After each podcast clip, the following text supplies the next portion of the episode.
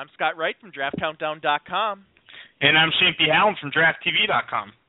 We have an awesome show planned for you, and we are going to have a guest who really needs no introduction. Anybody who listens to this podcast routinely knows this person. He's been on with us for years.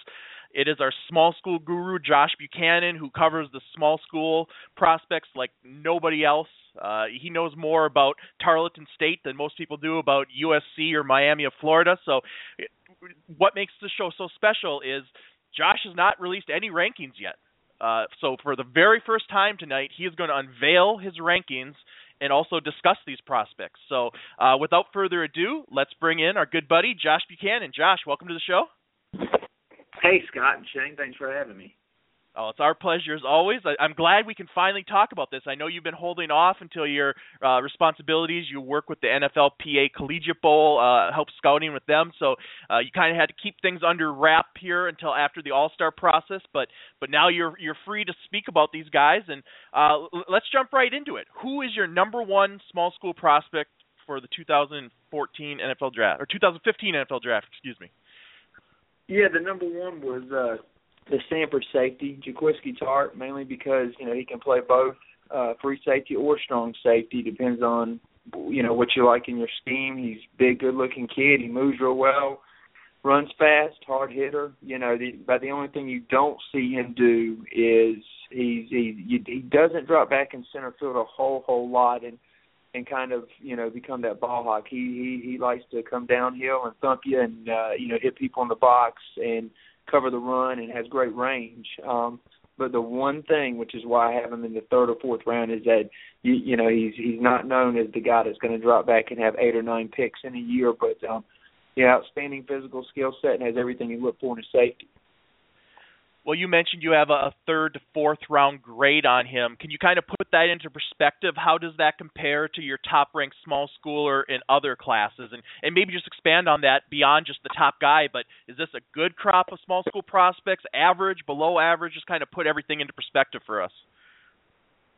Um this would be an at your normal average class. This class, however, is not as good as it, it normally is. Um, re- two reasons for that, I think. Number one, um, real briefly, that you had several guys, uh, Terrence West and others, who declared last year that would have been in this class. I look at the draft board, and if those nine guys had stayed in school, this would be a much better. We might have instead of 22, 23 draft picks is what I'm projecting now. We might have 20, 28, 29, which would put us, um, you know, above the average instead of below the average. The other the other thing that I would say too is you know he third fourth round is not quite as high as your normal number one.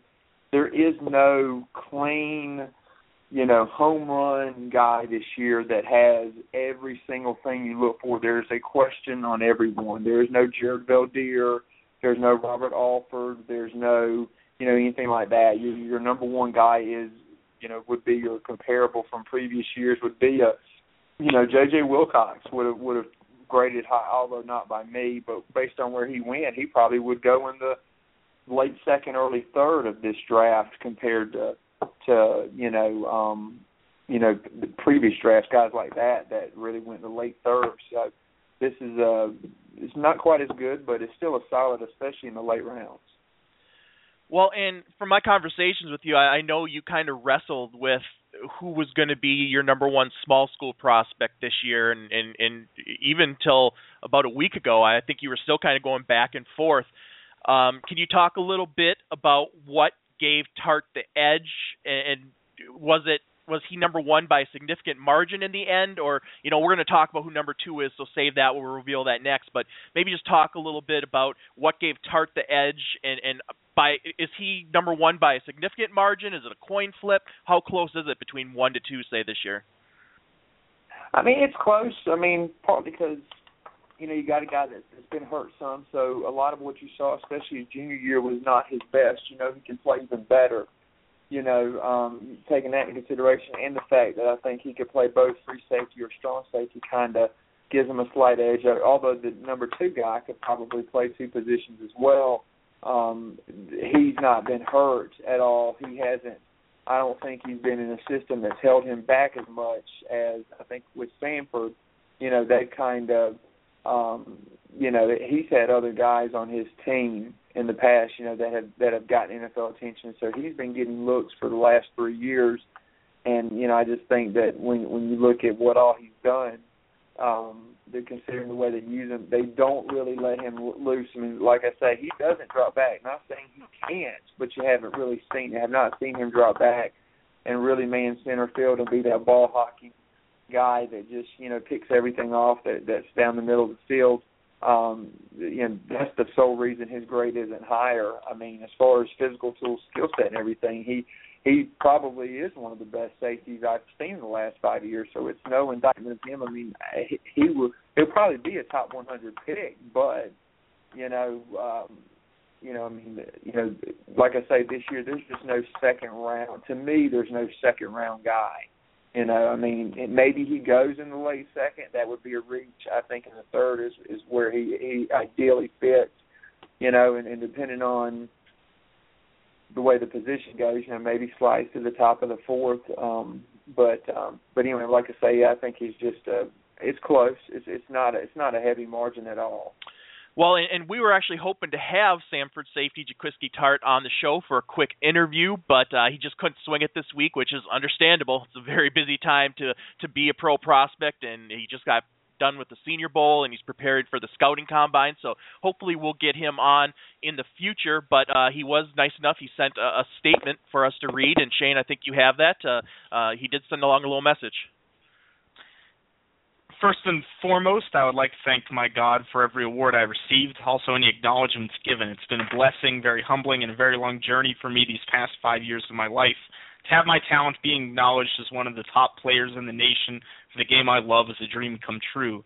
I also want to thank my coaches for the opportunity that was given to me.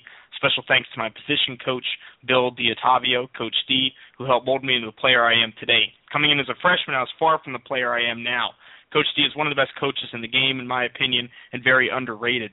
Because of his passion and knowledge of the game that he shared with me, I feel it helped to put me in the position I am in now.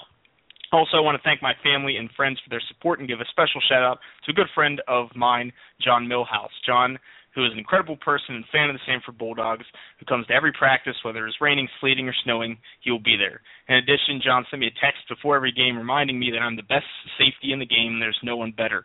Receiving his text always gave me a boost for the game. So I really just wanted to take the time out to thank him for everything. Last, I want to thank Draft Countdown for selecting me as a top player in FCS. I'm very thankful and honored for the recognition of my talents to be one of the top players in the FCS. Blessing to you, yours truly, Jay Tartt. So that's uh, that's Jaquiski Tartt's uh, statement. He wanted to say, hopefully, as, as Scott said, we'll have him on the show in the future. But Josh, let's let's move on to the to your number two player. I want you to to reveal who that is, so where you kind of have him rated, and and what your thought process was. Round uh, right on the. Hey, Josh, go ahead, start over. Yeah. Sorry about that. I had you unmute. Oh, go ahead, start over. Oh, I'm sorry. Number two, running back David Johnson from Northern Iowa, six one, two hundred twenty-four pounds, fourth round um, projection. Uh, great hands out the backfield, although I know he had that one drop, I believe, in the Senior Bowl. But um, you know, just uh, just a really good all-around back. Um, you know, big kid. Some people may even say he's a little too big at six one, two twenty-four. But he runs well, has a long stride, um, can do a lot. Could even help you in the return game. Really good receiver at the backfield. You know, one of the things that really uh, blew him up this year was his you know his play against Iowa where he had you know I think over 200 yards all purpose in that game had over 180 receiving yards I believe something in that cat uh, in that range. But um he's number 2 like I say he's big big he's fast for his size. Um he can do just about anything you want him to. So well, oh, oh, let me ask you: you talk about the the pass catching, uh, what David Johnson does, obviously very productive at Northern Iowa. Um, last year, we saw Terrence West, you've already mentioned, come out and and have kind of a secondary role on the Browns. How how do you view David Johnson in terms of a three down back? If he if he has the size, if he has the the catching ability, is he a player that could be a future starter three down back in the NFL? Do you see him more as maybe a complementary piece or or a backup piece. Um, kind of talk about where you see him fitting into next level. I mean, he could be a starter. I think he'd be an ideal, though. You get a little little lightning bug guy, a little jitterbug, and have him be a one-two combination. I wouldn't want him. I wouldn't want to ride him for 1,600 yards in the NFL, but um, you know, one of the things that he gives you, he can. He's a very good kick returner.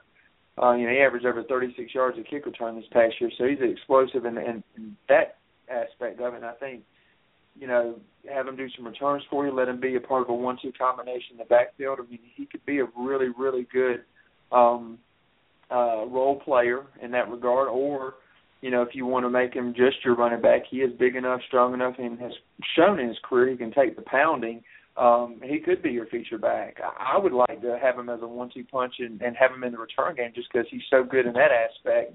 Um, you know, a lot of people overlook that, but you know, I mean, he, you know, he he's been a four-time All-Conference pick at running back, and he's run for over a thousand yards in three of his four years. But um, you know, this year he actually showed that he's yeah, probably an All-American caliber kick returner, and, and really nobody knew that that was the case. So I think that's him doing that this year kind of makes me say, well, you know, let's use him in that regard. You know, a lot of these smaller return men, um, you know, I mean, I know people prefer him to be smaller, but I mean, man, he.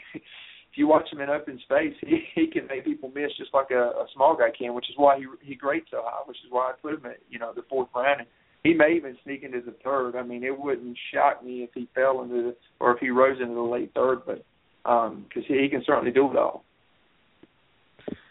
I mean, he sounds like he sounds like a pretty complete back with the return, with the returning, the uh, the pass catching, blocking. What what what kind of holds him back for you from from being what one of the top running backs in this class. Obviously, Devin Gray is a fourth round pick. He's going to go behind uh, a large number of bigger school running backs. Uh, what do you think holds it back? Is it is it a speed issue? Is it just uh, the the competition issue? Or team's going to be worried about that? What do you think holds holds him back right now from uh, being being graded as as one of the, the top running back prospects in this in this draft? I mean, honestly, I think it would just be the fact that this is a really good running back class. I try to take that into consideration when I when I project these. So, I mean, he might be a third round grade or a second round grade, but maybe because the running back class this year is pretty deep, that you fall a little bit. Now, like I said, I could see him going in the third or the fourth. Um, I put fourth right now. I want to see what he does at the combine first. He's he Tartt, a couple other guys, well, I'd say four or five other guys are, you know, I'm being a little conservative. They may raise a little bit, but trying to not overshoot them. One of the things I didn't want to do this time is put a guy in the fifth round and have to drop him to the seventh or whatever um, in terms of where they'll actually go in the draft. I kind of try to take a lot, which is why some players on my list are much lower than people will think because I think there's things holding them back uh, you know, I mean, he may rise. I may have him as a two, three, or a three. I just want to see what he does at the combine first, um, and then you know, kind of, you know, pro day, all that, all that stuff. Just like to see him do a couple of things, but really no major issue. Like I say, I mean, he is probably, when you think about it, the cleanest guy of any of the prospects. My only reason was really well, not a lot of six one, two hundred thirty pound running backs in the NFL. That's pretty big. So um, curious to see what they do there, and and and honestly, some people are saying he could be a wide receiver, uh, which I know that that again is a little big. He's it's not rare. Often you hear a small school guys maybe too big, but um, let's see which one is he better at. He's one of three or four players who is a prime candidate for me to flip their position depending on workouts. So I was kind of waiting on that as well, but no no huge glaring errors. Like I say, he could be a starter. I'm a tough grader too. Um, you know, you you see guys that a lot of people are saying are, you know, like I say, I, J.J. Wilcox. I keep going. Man, I had like a fifth or sixth round grade on him. He went the third round. Um, I projected him, I think, in the third or fourth, but my actual grade on him was lower. Whereas David Johnson, I have a fourth round grade and fourth round projection right now. But, but you know, like I say, if, if he if he would have run in the four fours, depending on what his workouts are, I mean, some people might move him to receiver, and and you know, you might see him you know, with the you know with my post combine rankings might come out with the third round or second to third round projection. Um, because like I said, it was very close with him and Tartt. I mean, I could see someone going either way. I wouldn't fault you for saying Dave, Dave DJ's better. I wouldn't fault you for saying Tartt's better. I I went this way right now. That could easily flip flop that. Well, and Josh, you kind of alluded to my next question about David Johnson, and I've heard speculation too that maybe he could project to another position, whether it be wide receiver, maybe tight end, H back, somewhere along those lines. Uh, and you, you've talked about his pass catching ability. I, I guess I'm just wondering, what do you think the likelihood of that is? Do you, do you think odds are he stays at running back, or do you think there's a really good chance he moves to another position? And if so, which one? I think it's fifty-fifty. I mean, if I had to guess, I would say running back just because he's so thick. You know, there's not many 230, 225, 230 pound receivers that are six one. Um, that's the only reason. But I mean, we're going to find, and that's the other thing too. I want to see at the combine. What does he want to be? Because he's never really come out that I know of and said, "Hey, I'm a running back. I'm not moving," or whatnot. So depending on the feedback he gets, who knows? Maybe he tries to weigh two ten or two fifteen at at the combine and says, "Hey, I'm willing to play receiver." And if he does, he's good enough in space. I wouldn't be against it. I'm thinking running back, and I would probably lean there anyway. But part of me, you know, before I go all in and say, "Okay, it's high third round," I want to see which position he projects at because if it's receiver if he does want to be a receiver, I, I think it hurts his style. I think he's better at in terms of where he'd go as a running back. However, the only thing that hurts that is again, this is a pretty good running back class. I mean, we got Mike Davis out of South Carolina who I loved him coming out of high school and he might not be but a fifth round pick or fourth round pick and we all know how good he was as a freshman. Just you know, just to show you, I mean everybody knows he was. So when you look at this running back crop, which I think will have one or two first round picks, which everyone has said, you know, in the past few years, well, you won't see first round running back. We might see one. We're going to see two, a couple this year, and I think we're going to see a lot of running backs in the top 100. So um that that was part of it too. You know, wanting to wait and let things play out, see how they go, because if two or three running backs ahead of them fall, man up, man down. You know, so a couple guys don't do as well in testing that moves DJ up a few slots. And the last question I have on Johnson is is we talked about uh, Terrence West, who was probably one of the better small school running back prospects we've seen in a while. Uh, last year, he was a late third round pick. Uh, how does Johnson compare to him grade wise? Is it close? Is, is is West clearly the top guy in that discussion, or is it is it close? Uh, talk a little bit about uh, just comparing their the, the grades uh, of West and Johnson. I like Johnson better personally because I think Johnson is is a little. I don't want to raise flags on guys. I think Johnson's a little smarter kid, a little bit. I think Johnson's, you know, uh, I think he manages his weight a little better. Terrence is a guy that I could see blowing up. It could be 15, 20 pounds heavier any given year. He, he needs to work to keep that weight. You can look at at, at, at Terrence's face and tell that he's got that pudginess in him. When he when he quits playing, he's probably going to be two forty five, two fifty, you know, instead of two hundred pounds. Mm-hmm. Um, you know, some guys lose weight, some gain weight. He'll gain weight very easily. Um, I would, if I'm betting my money, I'm betting it on DJ above him. Nothing against, because I like Terrence West a lot. Lot, I would bet above uh, on him.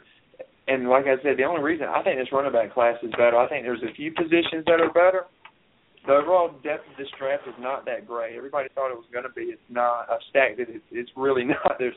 Uh, I, I think I told you before. There's six quarterbacks in this draft that are worth drafting. Six. That's it. You ask teams. There are some teams that have said name the six because they have five. I'm saying there's six. So, you know, just to show you, there's some positions that are that thin. A position that averages 12 to 14 a year, and we're talking six or definite draft picks, well, you know, and then you got a uh, you know a pretty deep running back class. I, I just I think that you know, and I know I mean someone saying so that well maybe I ought to move DJ a little higher, maybe I will end up doing it, but I think he's better than West. I, um, I would have had West in the fourth round at this point too when he came out. I think I think I ended up uh, well I think I had him in the third, but I would have you know kind of figured he might he might go in the fourth too just because I know how how it could be. Like I said, there were some off the field things with West that kind of concerned people. That just not anything awfully bad, just stuff that you said, well, he won't ride. We won't push him up the board. Maybe we can get him to slide to us at a little value. You know, DJ. You know, like I say, depending on his workouts. I mean, you know, if he is a if he's a two three or a high three next time I, I put a board out, don't don't be shocked. If he stays at four, don't be shocked either because um, you know he has stayed healthy, and that's one thing that in the postseason that small school guys who tend to get hurt at any point in a postseason play, they don't get drafted usually, um, or if they do, they get drafted very late unless they put up a really good pro day. Um, so you know, keep track on on Johnson because he may be one that that I ultimately move in the two three or the solid three. All right, well, go ahead. Let's move on then, and let's have you introduce your number three ranked small school prospect for the 2015 NFL Draft and break down his game a little bit for us. And this is when the gap begins because Tartan Johnson, our potential top 100 pick, this is where the small school gap. This is where you have your I believe that if I'm stacking the board, this is when 25, 30 picks may go by before I pick the next small school. Um, number three is Robert Myers, Tennessee State. He's got first day athleticism. He bends, move, you know, bends extremely well. He's got great movement skills. He's athletic. He can run. He had a very up and down senior season. You know, I don't, you know, paper scouting is the worst thing you can do. Everybody does it. These draft websites, especially, will will start ranking guys before their senior year, and they just look and see who was first team all conference the year before, and so they paper scout, and they have a guy up there, and he turns out he's not that good, and everybody thinks he is, and he ends up not being being that good. So you know, a lot of people get into that. So when I say this, um, it's kind of paper scouting, but but I'm doing it just to show Robert Myers this year. The coaches in his own league named him, well, I think second team all conference. He was second team as a junior this was a guy that I thought was going to have, you know, an unreal season. You know, I thought he was going to be a first team All American, first team All OVC, you know, third round pick. I got him in the bottom of the fourth, top of the fifth, solely because of the upside and the athleticism. Um, I don't know what it was with him, but he did not have the year anyone projected. And part of it, I know he has a really good offensive line coach, so I kind of thought that he would put it all together. So I'm a little hesitant with him because I feel like maybe there's something there and I don't know what it is because he's got a great O line coach that has put guys in the league. He's playing on a team that has put guys in the league at that position. And he's the most talented of all of them. Kadeem Edwards of last year, all of them more talented than every single one of them. But yet, when you watch him play, he just does not put it together consistently. He had games where he would miss a lot of blocks look lost in space. You don't know what's going on. It makes me wonder if something mental, something off the field was going on with him this year. Because, like I said, I mean, based on the talent, he ought to be in that third round. He should be in the talk with Tartan Johnson for the number one spot. Well, and not to sound like a broken record, but I think perspective is, is maybe important, especially for people who aren't familiar with a lot of these players just yet. Uh, last year, we had a, an interior blocker from that exact same Tennessee State program go in the fifth round, Kadeem Edwards. Uh, and then even going back a couple years, we had uh, Earl Watford and Edmund Kugbila went in the fourth round. The year before that, we had Gino Gradkowski in the fourth round. Um, and, and even going back before that, uh, we had Will Rackley in the third round the year before. So, can you kind of put in perspective where Robert Myers compares to maybe recent interior offensive line prospects from the small school ranks? He's more in terms of movement skills and, and all that, the physical tools thing. He's more, he's better than all those guys. You know, I mean, even Rackley went in the third. I think, like I say, it's the mental with him a little bit. Uh, I mean, that's my guess because, like I say, he has good coaching. He has all the tools. I think he's athletically, physically better. Um, you know, I would, you know, if I was having to lump them all into one draft, I, you know, I, I had Rackley more in the fourth round. I thought he was overdrafted just slightly. I would have taken him in the fourth or fifth. Um, you know, if, if it was me picking those guys, I would put Earl Watford number one of that whole group. But you know, in terms of over considering everything, but just athletically, physically, Myers would probably be number one. So it'd probably be Watford one, Myers two, um, Edwards three, Will Rackley four, and then so on. Well, Josh, let me ask you about position for him because it's always a question with offensive linemen. Uh, Myers, a guy that played tackle and guard in his college career. You have him listed as a guard, obviously. What what positions do you think he can play in the NFL? Do you think there's any chance that he plays tackle, or maybe what's kind of the percentages on on those chances? Guard for me was just solely because of the way I thought he would fit if I'm building a team. Some people are going to say tackle because he's got almost 34 inch arms, so he could play either one. And that's the other good thing about him. Why I mean, the way he played this year was more of a six round pick, to be honest with you. That you saying that that's partly why he even got. A, I gave him a bump because uh, he can do that. He can play guard or tackle. So I think he's athletic enough to play. I, I just you're more in space as a tackle. You have to think a little more, and he wasn't very good in space, especially out there pulling. I kind of think he needs to be in the phone booth a little bit more. But but as far as the tools, I mean, yeah, he's got he, he's got the arm length. He, he could kick out the tackle just as easy as he could play guard in, in that regard. All right, Josh, why don't you unveil your number four player? Give us a little scouting report of him. Yeah, number four, Desmond Lewis, Central Arkansas. Now, I'll tell you, he had pretty good hands at the Senior Bowl, but I'm gonna never forget the first tape I watched of him this year. He actually dropped the wide open what would have been a touchdown pass, which made me say, "Oh man," because I, I was kind of hearing all this buzz on him, and I said, "Man, it, it, the hands aren't that good." But you watch him; he had some freakish moments to him. I don't think Central Arkansas used him correctly. I always tell people that if he'd have been at Eastern Washington or New Hampshire, he'd have had 1,500 yards this year. Just big, physical guy. He's strong. Uh, he, he's got you know um, almost 10 inch hands, so he's got fairly big hands. Um, you know, he's he's got good length to him. He's 32 and three quarter inch arms. Um, you know, he's going to run probably in the four fives. I think he got faster this year. I thought he looked more like a four six guy last year, but you know, big physical target, um, good red zone threat, makes a lot of plays out in the red zone and um, you know in the end zone and, and has big playability. So you know he's a guy too that you look at him. I don't think Central Arkansas has necessarily you know th- you know fed him the ball like they should have. Know he's a guy that was you know. And again, I'm kind of paper scouting here, but but but the way he was all conference kind of showed the way he was in his. Honor, you know, sophomore is honorable mention. He, you know, you started to see flashes, but not there. His junior year, you saw a little bit more. He got second team, and this past year he was first team. He's the best receiver in the Southland, all that. So I think you know he's been a guy that's had steady improvement his whole career, and, and um, you know he's got he's got very good physical tools. It's hard to find many receivers that have the height, weight, speed, and the movement skills that he does.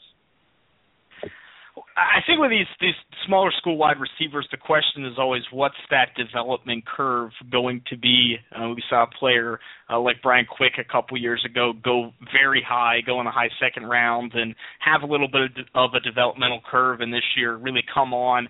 Can you talk about that with, with Desmond Lewis? Uh, where where do you kind of project him, and what do you think that curve is in the NFL? Is it going to take him a one year, two years? Is he an immediate contributor, or is he a player that you think is going to kind of have that niche in the red zone and have uh, maybe a place on a team, but never able to develop into a starter? Um, I think he could develop into a starter. I think ideally you like him to be your number three or number four guy, to your maybe number four guy as a rookie. Um, but you know, because he's a little inconsistent at times. But I, I mean, I definitely think he's a guy that you could, uh, you know, you could, uh, you know, make into at least a number two or a number three. You know, um, he's more of a possession guy than I mean, he's not going to make a ton of people miss in space. But tell you what, for possession, you know, as a possession threat, I mean, you know, you throw the ball, you throw a jump ball to him in the end zone, he can go get it. You know, um, and and you know, the one thing with him is, you know, like I said, for he's had a lot of games where he's been really good. But he's had games where he they and I'm not saying he played a bad game. They just didn't get him the ball a lot.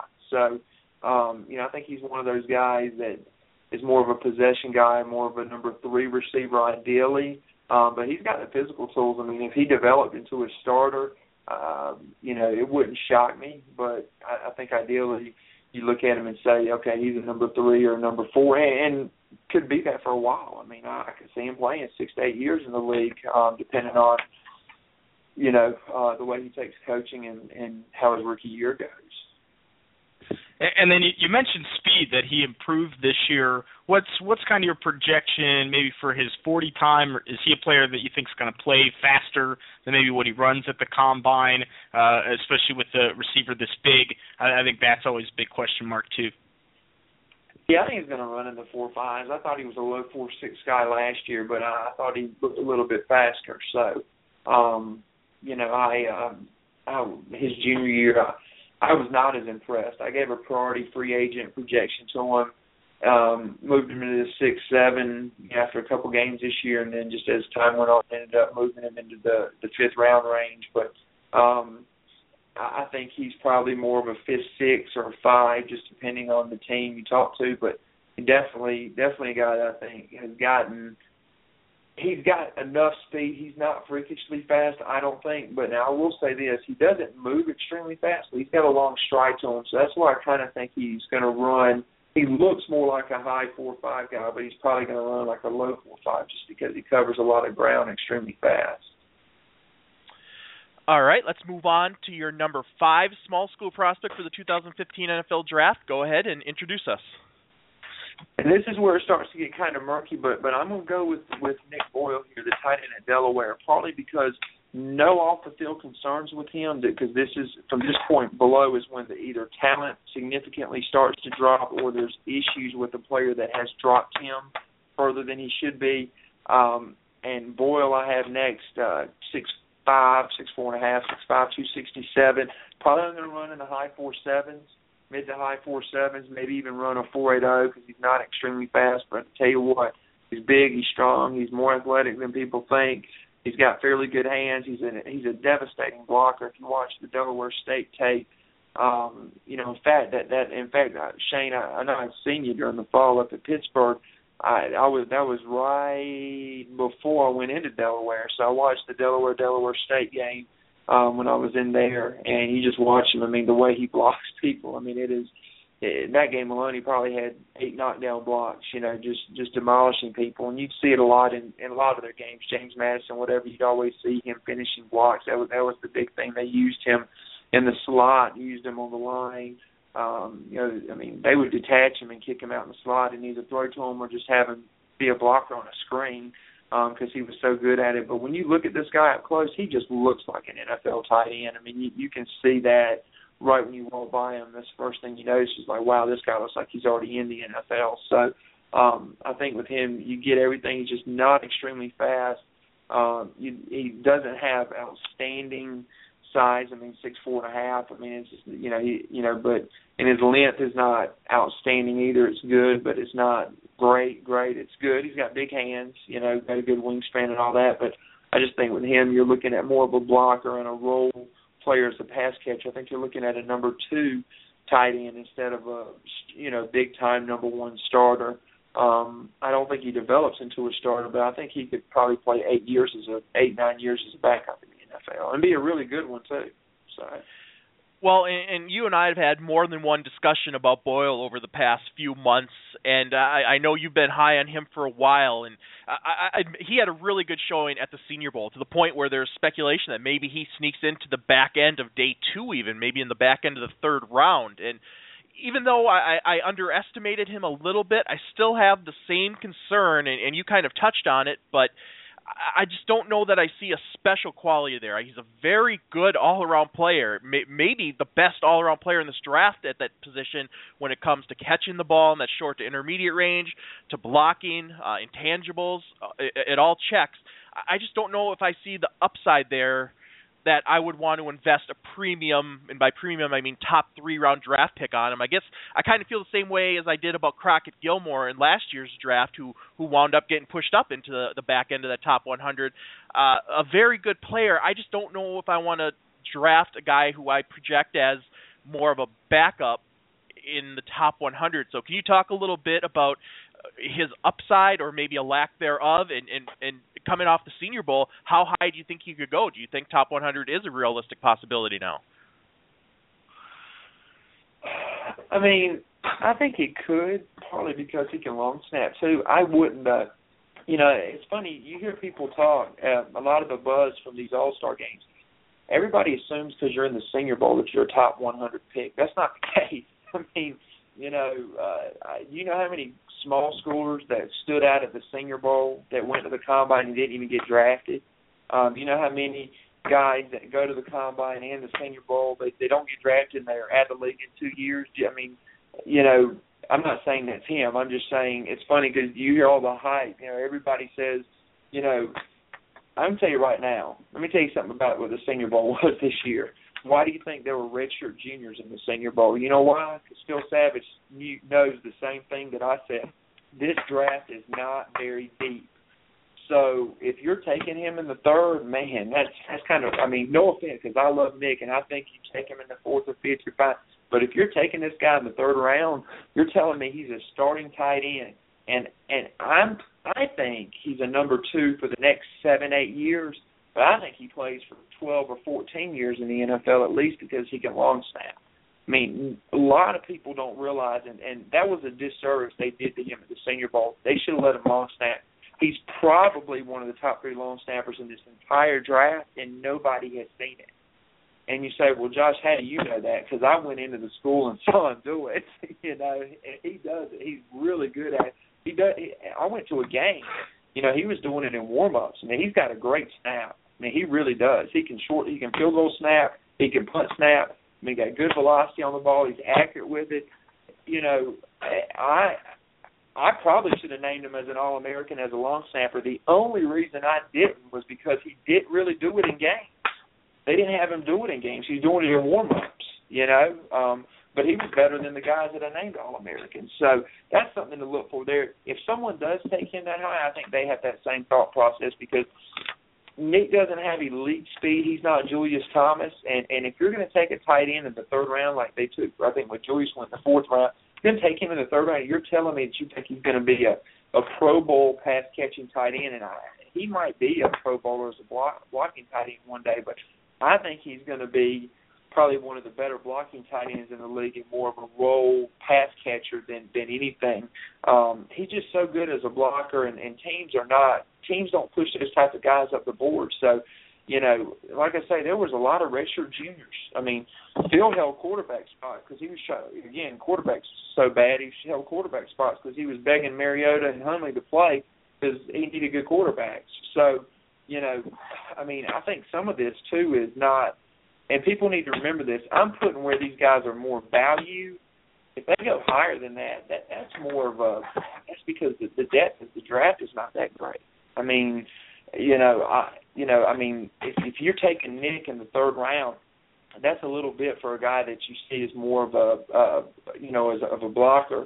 And like I say, it's no offense against him because I think he'll play for a long time in the NFL. I'm a big fan of his. I mean, I I really I think he's the top probably the fifth or sixth best tight end in this entire draft. But you know that just shows you. I mean, eh, that, that's a little rich for a guy that you're viewing as a long snapper and a blocker and a number two tight end. I mean, you have to think he's a number one if you're taking him in the top 80, 90 picks. And to me, I just look at Julius Thomas and like, how can you take a guy higher than Julius went when you know he's not going to be Julius?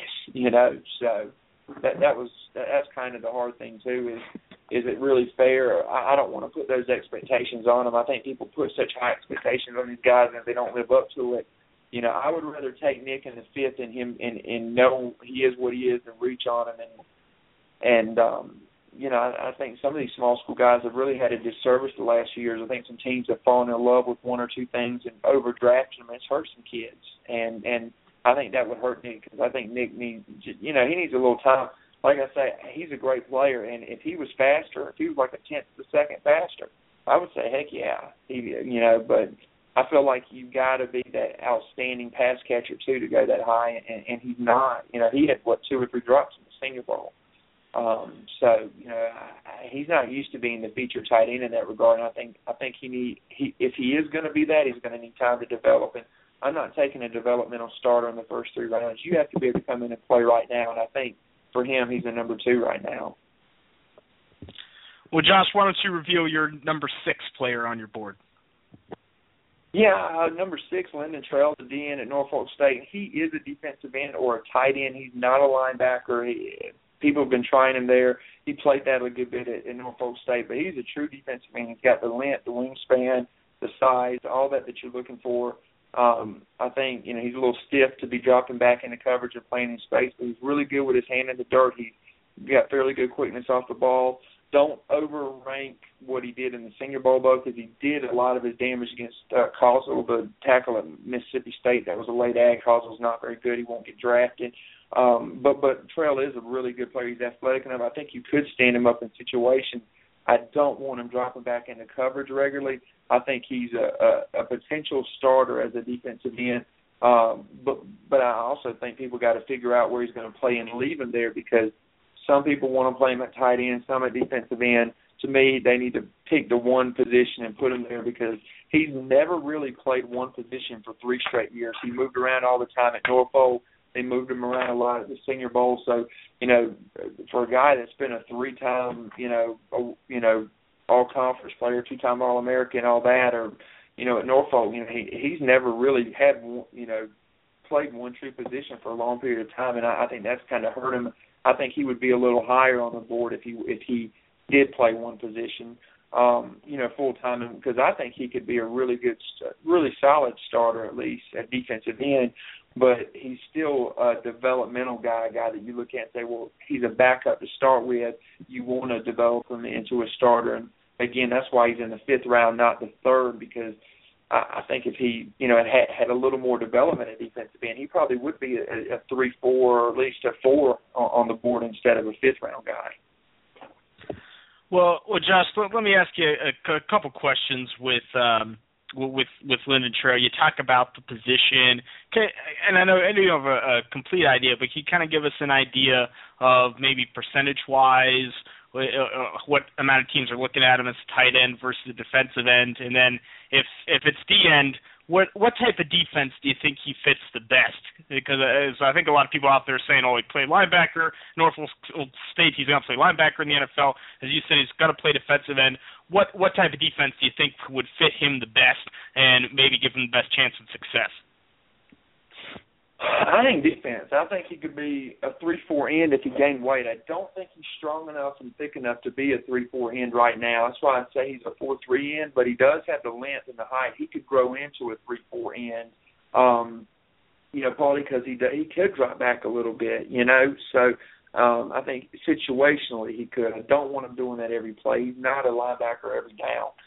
But you know, I think he could be a three four or four three end, just depending on what you want to grow him into if you leave him at the size he is now, he's a four three end. If you if you have the you know if you if you want to bring him in and, and gain and put twenty five pounds or twenty pounds on him and have him be a three four end, I mean you know he's a developmental guy. You know, um, so uh, I think that the, the talent is there as a defensive end to, to be a really good one, and, and that I want to see what he runs at the combine. I want to see him in his testing because I think he's going to be a little too stiff to play linebacker, but I think he'll be a really good defensive end. Um, and I think he could be a situational tight end too. I think he that's one value he brings that you could do that. I wouldn't want to have him practicing with the tight ends a lot, but you could have some trick plays. You could have some special teams plays where you certainly have him line up at tight end and go out for a route because he's got great length, he's athletic, and he can catch. So um, I just I think he's best coming after the quarterback. He's a really good pass rusher, um, and and I think you know with his skill set and his physical tools, he's a, he's really hard to handle off the edge. Well, and and Lyndon Trail uh, is of course uh, a transfer from Florida, so uh, a Division One talent. Um, and Josh, do you think it would be fair to say that considering because I mean he, this guy really looks the part? Do you think it would be fair to say that talent and upside wise he has as much as any small school prospect in this draft? And and if so, what's the aspect of his game? What's holding him back from maybe being the top small school prospect? Because, like I said, he definitely looks the part. He plays a premium position. Um, why isn't Lyndon Trail maybe one, two, or three? What's the missing component?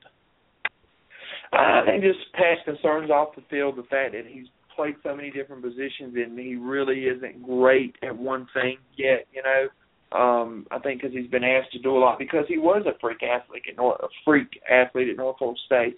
Like I say, I mean, he, you know, after the combine, based on workouts, wouldn't surprise me. Tartt's two three or three, David Johnson's a three, Robert Myers is a solid four. Wouldn't surprise me if Boyle is a four five instead of a five. Wouldn't surprise me if Lyndon Trail's a three four instead of a five. You know, a lot of these guys, I think, you know, some of the questions I have on them, they'll answer at Indy. But I think with him, I think he, he, his his hip his hips are going to be exposed at Indy. I think he's going to be tight. Um, and I think when you're that tall, that long, it is hard to have that length. I mean, you don't see many six six and a half guys dropping back into coverage like that. I mean, if he had that ability to just be smooth and fluid and do all that, oh man, I'd have him in the late first round right now. So, um, you know, I, I think partly it's just the past, the, his past from coming out of when we transferred from Florida and all that. I think some of that is is the big thing keeping him back.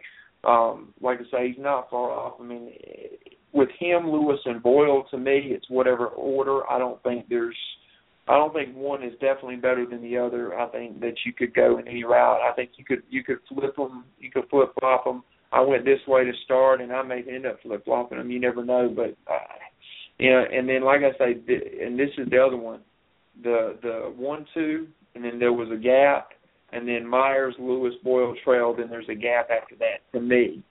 So I think I think this is where you get. I think other than Boyle, I think all the guys I've just named could potentially be starters in the NFL. I think this is the last one where I look at and say, okay, this guy could be a definite starter, not a role player, but an every down guy. Um, you know, and depending on and like I say, the reason Boyle he'd be three or four slots lower if he wasn't a long snapper too. I, I gave him a bump for the long snapper. Um, but short trail to me is the last of these six. This this is where your your potential starters come into play and he's one of those. I think he could be. I mean, he really could. He's got as a pass rusher, he's got it. But you got to remember one other thing too. MEAC players are usually very raw. For whatever reason, those guys are not very finished. They're not finished products.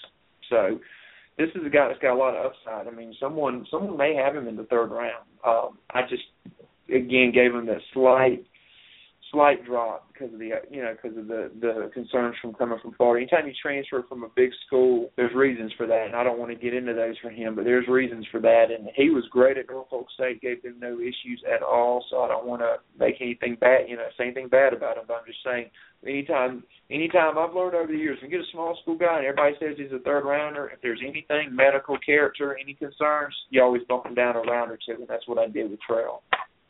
Well, and the last thing quickly on Trail, you and I have both been comparing him for a while to Larry Webster, who was one of the top small school prospects last year, wound up being a fourth round pick of the Lions out of Bloomsburg. And I mean, right down to you get in the reps at tight end during the pre draft process. I mean, very, very similar.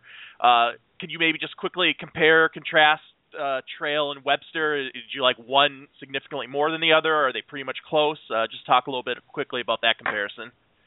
Trail's a better player than Webster, no question. Webster, I don't think was active for most. I told you last year, Webster was a sixth, seventh round pick. He got overdrafted. Teams fell for the for the Shrine game, and that's what people got to quit doing. Everybody sees a good performance out of a player and thinks that that means they're great. Not every player at the Senior Bowl is a top 125 pick. Not every player at the Shrine is a top 175 pick. Not you know, not every player at the NFLPA is a PFA or draftable. So when someone just totally kills a guy in one of these games, don't overvalue that. You know what I'm saying? People thought that that Webster was that great. I think yeah, Webster's a little better athlete in terms of like you know the the flex deflection and all that. I know he's not as stiff as as Trail and he could drop back into coverage, but bottom line is Trail's a much better defensive end. He's stronger than than uh Webster was and I, I actually believe Trail will be on the active 46 man every week next year in the NFL, whereas We- uh, Webster was a guy that was inactive for I think either all the year or much of the year. So um, I, I think Trail is definitely better than Webster, and and and I and and you know honestly, I probably should list him as a three four just because Webster went in the fourth, but but I don't think Webster was really a fourth. Most teams had him in the sixth, and that's where he should have gone. So um, that's that's why I have I have Webster.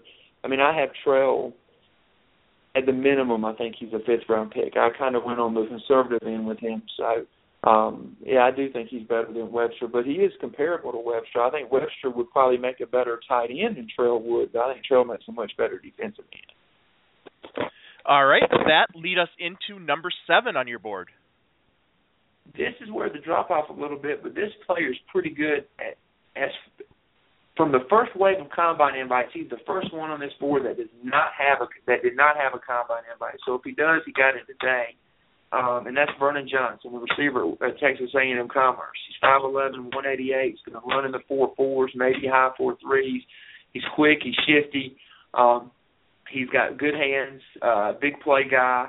um, he can burn you. He can take a, a 10 yard pass and turn it into 60 yards in a heartbeat. So um, I, I think his skill set and everything, like I say, if he was he was bigger because he's only 5'11", 188. If he was six two, he'd probably be in the fourth round instead of the fifth, sixth round. So he's one of those that's real close to being in that tier two on here, um, or in that first you know six guys that I see as starters. To me, he's probably a number four receiver in the NFL, but he'd be a pretty good number four, and he could develop into a starter. Just depend on, I think, for him route running, because he didn't do a ton of the route tree at Commerce. He did a lot of go routes, did a lot of that. So I think he's got development to do, but he's a guy who could develop into a starter within a couple of years. Well, Josh, let me ask you to, to kind of compare him to some of the other wide small school wide receivers that you have, because uh, I feel like some of your top guys we've seen them take some different paths in this offseason. We already talked about Dezmin Lewis, who's bigger, went to the Senior Bowl. Uh, Vernon Johnson, I'm, I'm assuming most of our listeners out there haven't watched Texas A&M Commerce at this point. Uh, so the smaller guy went to, to, to the NFLPA game. And then uh, another player that I think got a lot of buzz in the the Shrine game was Tre McBride, who's outside of your top ten. Can you kind of com- compare those three guys? How does Johnson compare to them? How close is he to Lewis? Is McBride in that conversation at all? Uh, and maybe kind of break down the top of your wide receivers a little bit. Yeah, Lewis gets the the number one slot because he's bigger kid. Vernon Johnson's the faster of all those guys. He's the uh, Johnson and McBride um, are about the same speed probably. Uh, I think Johnson's more of a playmaker, more of a consistent playmaker. There were games where Tre McBride did absolutely nothing at William and Mary, and then there were games where he dominated, but he didn't do it for an entire game. He did it for parts of a game. So I think that's part of it. Um, you know, I took I took off the field a little bit in consideration, personality and all those things. When you get a guy that runs a four four forty or sub four four, and he only averaged 12.6 yards a catch in McBride, and he only had four touchdowns at William and Mary. That to me is a slight flag. I bump a guy like that down a little bit because it's it, you know when you got that type of talent, it's and, we, and William and Mary's always had pretty solid quarterback play. It's hard to believe a guy like that only has that many yards. And, and you know you look too, he went his junior year. Um, you could have said he was better you know, or just as good. I mean, he had five touchdowns as a junior and he averaged 12.7, which I know is barely better, but I'm just saying he really didn't take that next step from his junior to senior year. Is he a guy that's tapped out and all he is is just extremely fast, or is he a guy that's still getting better? You know, that was the other thing. I think with Johnson, he was a JUCO guy. He comes in. You see, you know, he's the receiver of the year and the Lone Star for two straight years. And so you see, he's the best best receiver in that conference. Dezmin Lewis is a guy that progresses. Um, McBride was a guy that I had in that late rounds all along, and he just never really took that step. Didn't show out at the East West Shrine. Um, you know, I, a lot of people think he plays more like a high four four, low four five guy than the four four two, four four zero that he's been clocked at before. So that was part of it, just knowing that you know he hasn't quite had the development that maybe the other two have had. So I'm kind of seeing, well, maybe these other two guys are you know, are gonna are gonna be a little bit better pros, uh, and, and maybe McBride's kind of tapped out, which you wouldn't think that because of the speed. But again, he hasn't really you haven't really seen him ever take that big step and go from being a good receiver to a great receiver. And then the one more question on Johnson for me eh, when you when I see after last year when I see a wide receiver that's under six feet, that that's under 190 pounds, and you know you look to to one of the top small school receivers last year in John Brown, who was 5'10", 179, ended up going in the top 100. Um, kind of compare Vernon Johnson to, to to John Brown. Do they have similar types of games where you think uh, Johnson could could is, is he is he that fast, or is Johnson more of an all around player, going to go a little bit lower? Uh, Johnson is about a step slower and he's not a return man like John Brown was. That's the difference. If Johnson was an All American return man and a step faster, I'd have him in the third round too. All right. Uh, do, do you want to move on to your number eight player for us, Josh?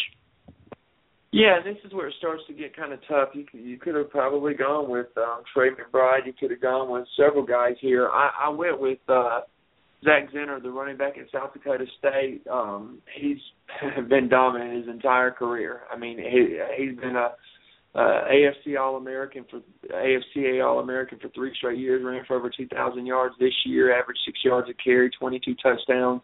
He's good, you know, got good hands, good receiver of the backfield.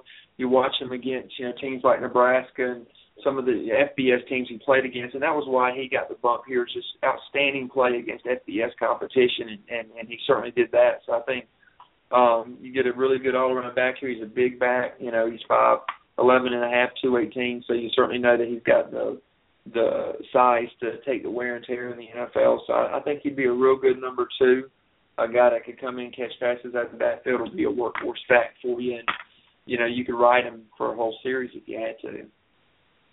Well, Josh, you mentioned Zenner just incredibly productive, but also Uh, is probably as good intangibles wise as any prospect in this draft. I think that would probably be fair to say. Can you maybe talk a little bit about his accomplishments off the field? I mean, this is a, a really intelligent, impressive young man. Yeah, you know, everybody when you talk to everybody in South Dakota State, they rave about Zach Zenner. You know, I mean, he's a guy that, that they say they want your you want your daughter to date a guy like him. Um, you know, and that's probably tough for a lot of men to say that they'd want a daughter to date anyone. But um, you know, I mean, he was, uh, you know, in high school, you know, he was Mr. Football in Minnesota. So I mean, he was very talented back then. Um, you know, there's no question about that. You know, he's a guy that even in his high school days, he just was, un, you know, overlooked because of where he was coming from.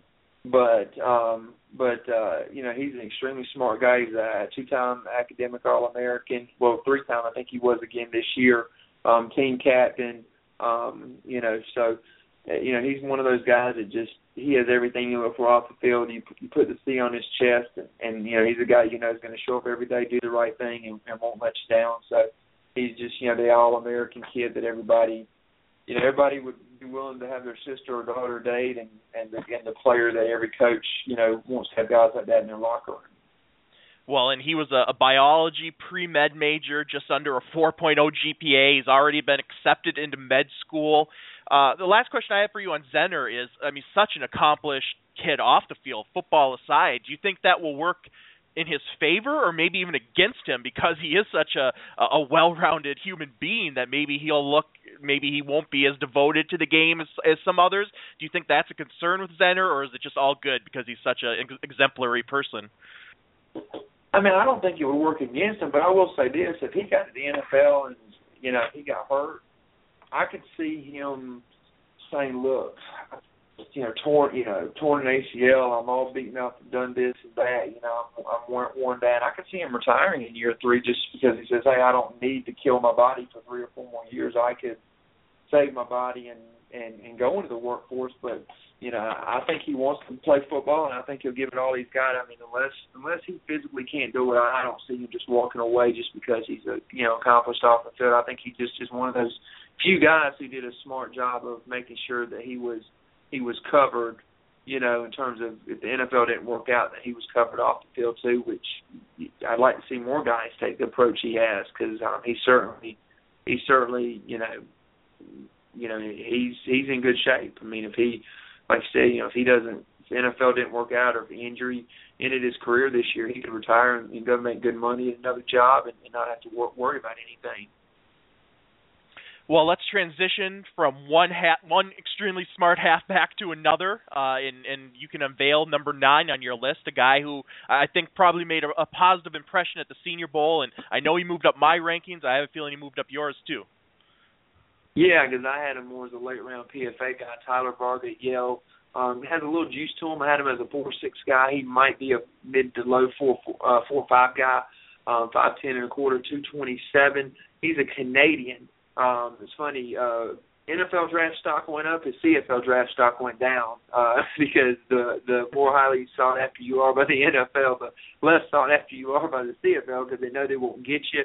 Um, interesting uh, tidbit on him: he went to another school, believe in Canada, for one year. He was supposed to be a junior this year, so he was on no list in the preseason for me. He was not on my list. He was in my junior rankings and uh had to move him uh early in the fall had to move him because uh turned out that he got denied that year so Um, ended up being a senior this year and had a heck of a year. Not an outstanding pass catcher, but adequate enough. But just a really tough, hard nosed runner. You know, runs through tackles. You know, will will you know get good yards after contact. Just a just a real good, solid football player. Not an extremely flashy, quick twitch. You know, uh, you know, guy that's gonna be like David Johnson and be an outstanding receiver for you, but just a really good hard nosed runner who, um, if he stays healthy, because he did miss a little time in, in 2013. He only played six games, but if he stays healthy, he's a guy that, you know, he's a workhorse running back. I mean, he, he could do it for you, and he certainly, you know, 1,400 yards, six yards a carry, 22 touchdowns as a senior at Yale.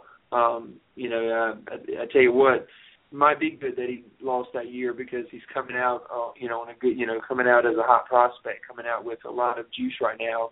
Uh, so I think he's a guy that probably, you know, is a number two, number probably a really solid number two running back in the NFL.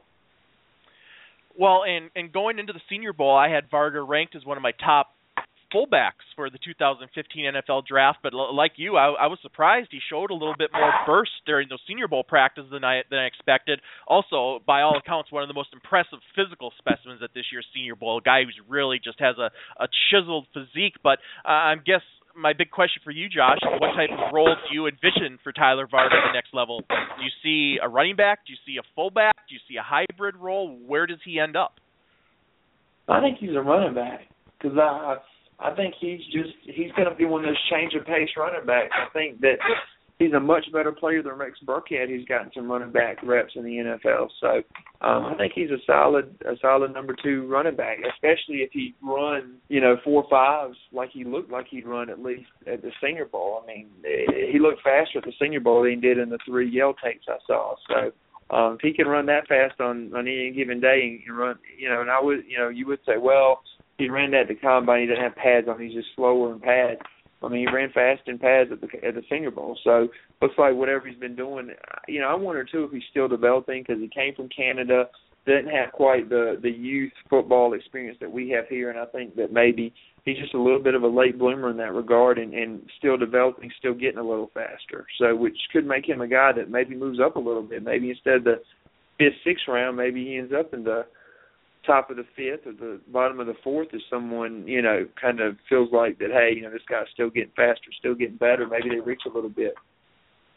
Yeah kind of kind of an inter- interesting evaluation uh, on Varga here these next few months leading into the draft. But uh, let's go into your number 10 prospect small school prospect for the 2015 NFL draft and and then we'll get into some some other areas. But uh, introduce us to number 10 and talk about him a little bit this one could have gone to one of two guys. I was uh, looking at Deontay Saunders, Tennessee State, and Kyle Emanuel, North Dakota State.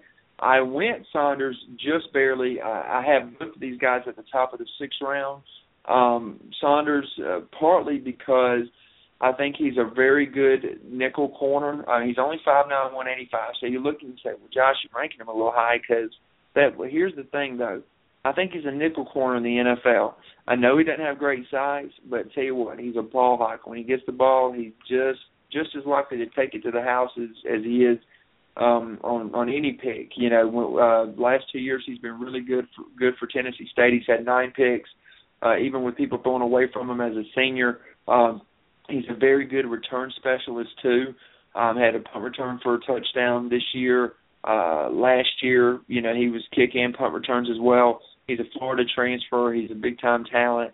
Uh, I think you know when when you get a guy like this, depending on what he runs, he runs in the four fours. I'm gonna leave him where he is in, with a six round projection. Now, if he runs in the mid to high four fives, I'm gonna drop him to the seven PFA, seventh round type thing. But um, he's one of those guys. You know, I tell you what, at five nine, one eighty five, he's he's got a lot of uh he's dynamic, he's fast, he's got a lot you know, some wiggle to him, he's got a lot of ability, he's a great ball he really good change of direction skills. So I think too, you know, plus there's a lot of good five nine, you know, five ten corners in the NFL. And I think he could be a really really solid number three corner. Um, you know, you know, with time, you know, like I say, he's 185, so he's not not very very thin for his size. I mean, for five nine, he's he's got a good build to him. So, uh, let me ask you. You talk about being nickel corner. Um, how how is he in some of the other parts of his game? He's a ball hawk. Can can he tackle? Is that going to be one of the drawbacks to him? Is having him on the field in nickel situations and running backs running at him, or is he kind of one of these smaller, tougher, will get up in your grill and tackle you type of players too?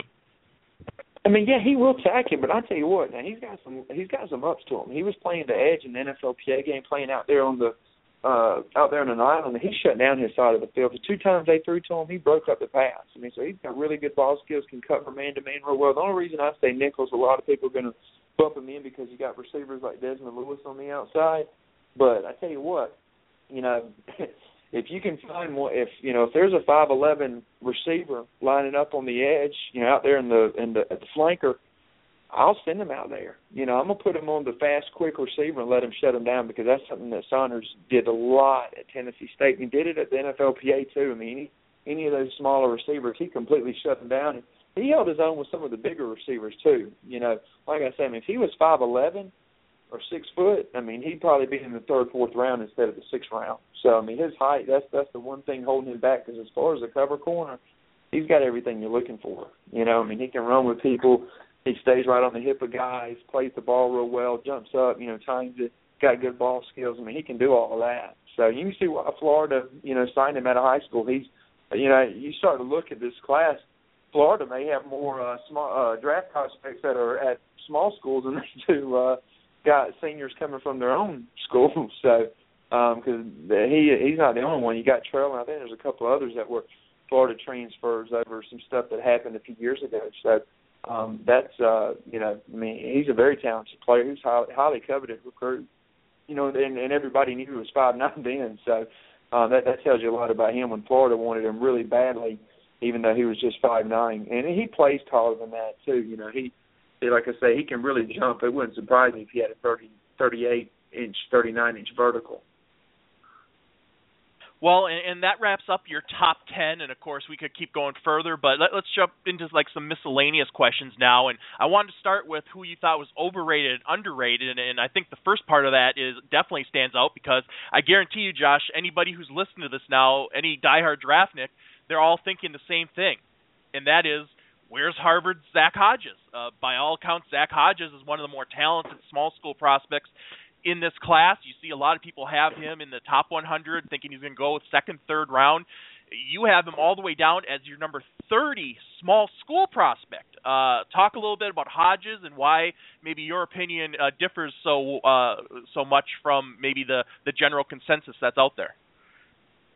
Yeah, you know, part of some of this too was to, and I'm not saying he was one, but some of the stuff I did here was kind of setting up to for risers and fallers because I didn't want to put someone in the fourth round and then have to drop them down to the sixth because there's a few guys that I have that I could see. You know, he's not one of them necessarily, but he's there's a few that I can move.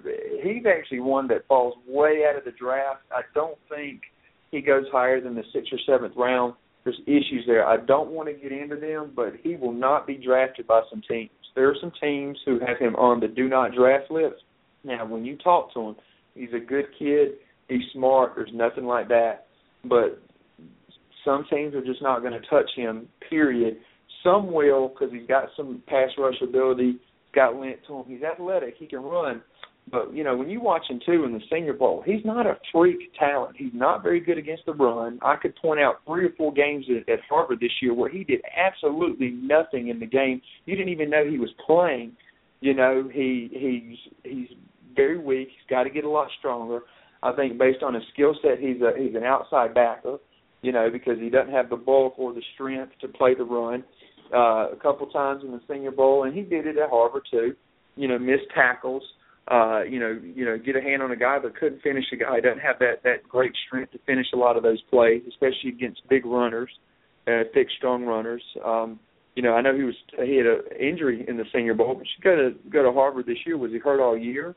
Um, you know, uh, you, you watch him and, and their deficiencies in his game are on the field, concerns off the field. Um, he will not be a top 100 pick. There's no way. I, I can guarantee you that that's not going to happen. Um, and if he does get drafted, it would be late rounds. But I'm gonna tell you right now, I would be surprised if he is drafted. Um, I really would. Um, I like Zach a lot, but I just I don't think he will get drafted. I really don't. Um, and and and I would not draft him but I would sign him as a free agent in a heartbeat, depending on what what scheme I ran. But um, but I, I, I'm not going to invest a guaranteed draft pick in him. I, I'd want him to come in as an undrafted free agent. Um, you know, I'm just not one that likes to to to have to spend a lot of maintenance, a lot of time babysitting guys, and, and there's you're going to have to babysit him and stay on him. So um, that's just not something that I want to get into. So I I did pump him for that. If if not for that, I would have probably had him in the fifth or sixth round. But to me, still not a top one. Well, probably fifth round. He's still not a top 100 guy. Uh, without the off the field, he probably would have been seventh behind Trail. So which probably bottom of the fifth, top of the sixth. Well, so give us one other player that that you would consider overrated, maybe somebody that gets a lot of headlines or that you see being projected really early that that you're not as high on or you don't think is going to come off the board quite that early. Um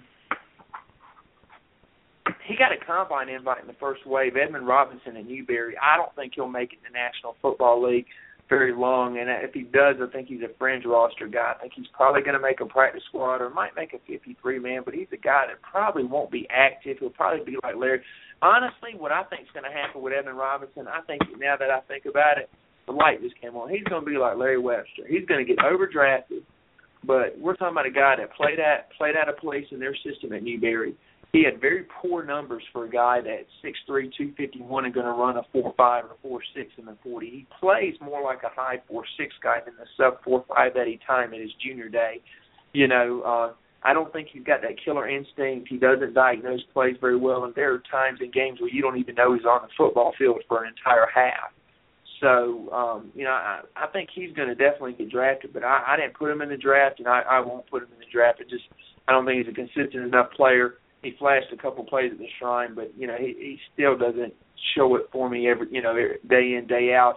There's some things there with him too that that cause him to fall a little bit further than he should because the talent he's a third or fourth round in terms of physical skill set talent. And I will tell you this, I, let me be the first one to say this: he's going to light up Indianapolis. I mean, he's going to be a 37, 38 inch vertical at that size. He's going to run a four five, four six in the 40. He's going to he's gonna. I mean, he's gonna be a test freak. I mean, I'm gonna warn you. So um, watch out for him. He might move up a little bit just once he does all that. If he does what I think, but still not going to uh, put him in the draft, whether drafted or not. I, I'm to leave him out of there, or no higher than seven FA, and um, and because uh, like I said, I think he's a developmental guy that really needs to be on a practice squad instead of a, an active roster let's go the other way and let me get an underrated player from you, maybe someone that you're higher on, Josh, that NFL teams could be overlooking a little bit, or someone that you think could could maybe move up your list in in the future. Who's who's one major underrated player for you? I'm gonna say three quick ones, just because they all could move up for the same reason. Well, one I'm gonna say Matt Huffer, South Dakota. He's big, he can move, he's athletic. A lot of people don't don't know about him, but Huffer's a pretty good player. The other one, Nick Easton, the center at Harvard, he can play all three interior positions. He's extremely smart. He's athletic. He can move. He can pull. He can get to the second level. Just doesn't have a very good body. You want him to keep his shirt on. No offense, Nick, because I, I love him to death. Um, and then the other one I'll say is Malcolm Agnew. Agnew was a guy, you know, real impressive the NFLPA game, probably the best running back there. Um, I don't know if he has a combine invite, but five nine two oh five, he's probably got full four speed, and he is a rocked up two oh five. I mean, he you can tell he spends time in the weight room. So those would be three guys that I would say are either undrafted or seventh round that I think will be a lot better pros than where they're they're uh, where they get picked. Uh, let me ask you about one other guy that I think uh, is on your underrated list that that interested me in in uh, in the NFLPA game was West Chester cornerback Al-Hajj Shabazz. I was uh, impressed with him. Maybe you could talk about him a little bit. Is he a player that could move up into that seventh round and priority free agent uh, grade, and kind of what's his strengths and weaknesses? I don't think I'm going to move him up, and that's why I didn't mention him because he's one of two or three guys that I really I, I think that I'm going to leave them exactly where I have them, but I really like their value there and think that they'll be good ones. Um, Shabazz needs a lot of work. He's a developmental guy, but he's six foot two oh two, got long arms. Um, he can play special teams for you. He has good ball skills. The two questions for him is one, he, he doesn't really know what he's doing. He's very raw in his technique and in his reading of coverages. I mean, his reading of routes Um, the other one is I'm not sure exactly how fast he is. He will only move up if he runs like high four four, low four five. But a lot of people think he's a four six or a high four five guy, which is why I have him there. Hey Josh, we just wrapped up the All Star games, and we've alluded to them throughout the, the Senior Bowl, East West Shrine Game, NFLPA Collegiate Bowl. Uh, the the, the All Star games are all wrapped up. Can you maybe give us one or two of the biggest winners, and maybe one or two of the biggest losers from the All Star game circuit this year from the small school ranks? Yeah, I think I think losers. Um, you know, Robinson had a real good chance in Eber to go to the Shrine and really open eyes with what he can do, and he didn't do it. I think he didn't take advantage of his opportunity. Um, but you know, as far as you know, losers, there's not many of them. I think uh, Kevin Rogers at Henderson State winning the Medal of Honor Bowl really showed the bad arm that we all kind of thought he had. Showed he's really more of a camp body. Had a bad game. Same thing. Bryan Bennett, Southeastern Louisiana, struggled too. Uh, he struggled at the Senior Bowl.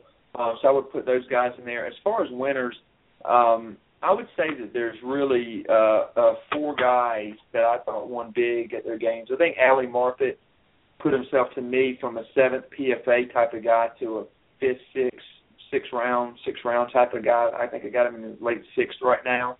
Um, and then, and he, depending on what he does at the combine, he could really be one of those who throws a little bit the Senior Bowl and rises again if he puts up good workout numbers at Indy because he could be a maybe a fourth or fifth round pick down the line. He's one of those. Um, I'll also mention too. I think a couple other risers. I think Antoine Everett at McNeese State. A lot of people don't know about him. They don't realize how good he is. Turn on the Nebraska tape. He was the best offensive lineman on the field that day, and that includes Nebraska. He just dominated them early in the year. Um, with the left tackle, they're going to kick him into guard center, and I think Varga, yeah, he was a big winner too. I think Varga came and and really showed that he's got a little more juice than people thought he did. Well, and, and the answer to this question might be somebody you've already talked about, but it, it, and and we went through your your top ten kind of in detail. But is there somebody beyond that top ten that you could see maybe really shooting up draft boards the final few months here before the draft? Who who would be your pick for a potential fast riser? I think that there's three out there really that could really rise fast, and I mean that. I think D Marlowe at James Madison. I have him in the seventh, but he could maybe go in like the fifth round. Um, he's a guy that has a, has a really good skill set. He's long, he's athletic, he can run, he has the movement skills. They limited him a little bit at James Madison in terms of what they asked him to do, but he did what they asked him to do very well.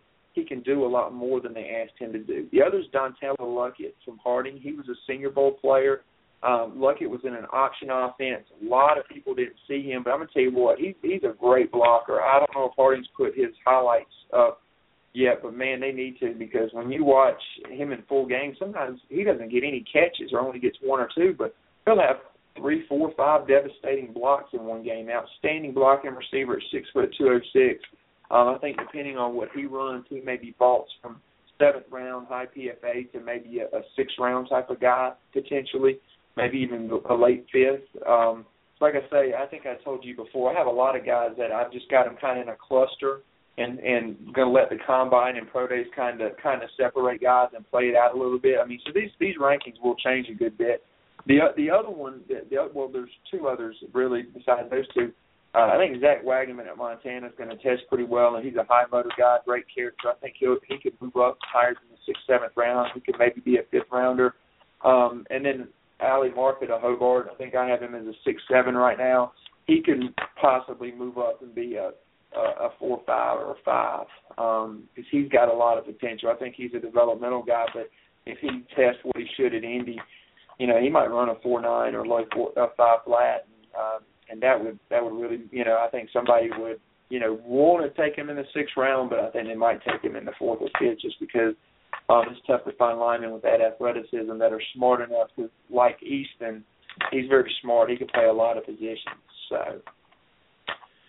Well, and, and before we close things out, I want to give you an opportunity. We've covered a lot of ground. We talked about a lot of players, but is, is there anybody that we haven't talked about that that you're like, oh, I wish we could have got to him? I, I want to give you one final chance to maybe drop a, a name or two that that maybe you're high on that we haven't covered yet that that you think people should know about. Hmm. there's a I tell you a couple guys to keep an eye on. One is uh, uh, the receiver at Northern Arizona, Efe Umeozue, uh, six one and a half, six two, two fifteen. Probably going to run high four fives, but I'm gonna tell you what. You look at him; he's body beautiful. He's a big, strong kid. Um, made a lot of plays for Northern Arizona this year. Finally, um, you know, really made an impact for them. Uh, he's a guy that's really not well known because he didn't even play in 2013 because of injury. Um, but he's a basketball guy, uh, so he, he's a he's a guy that may test very well, may even test better than what I had him at. And like I said, he really looks the part. Um, I, you know, I would also keep an eye on, uh, you know, Jake Rodgers at Eastern Washington. I, I don't think he'll be more than a sixth or seventh round pick.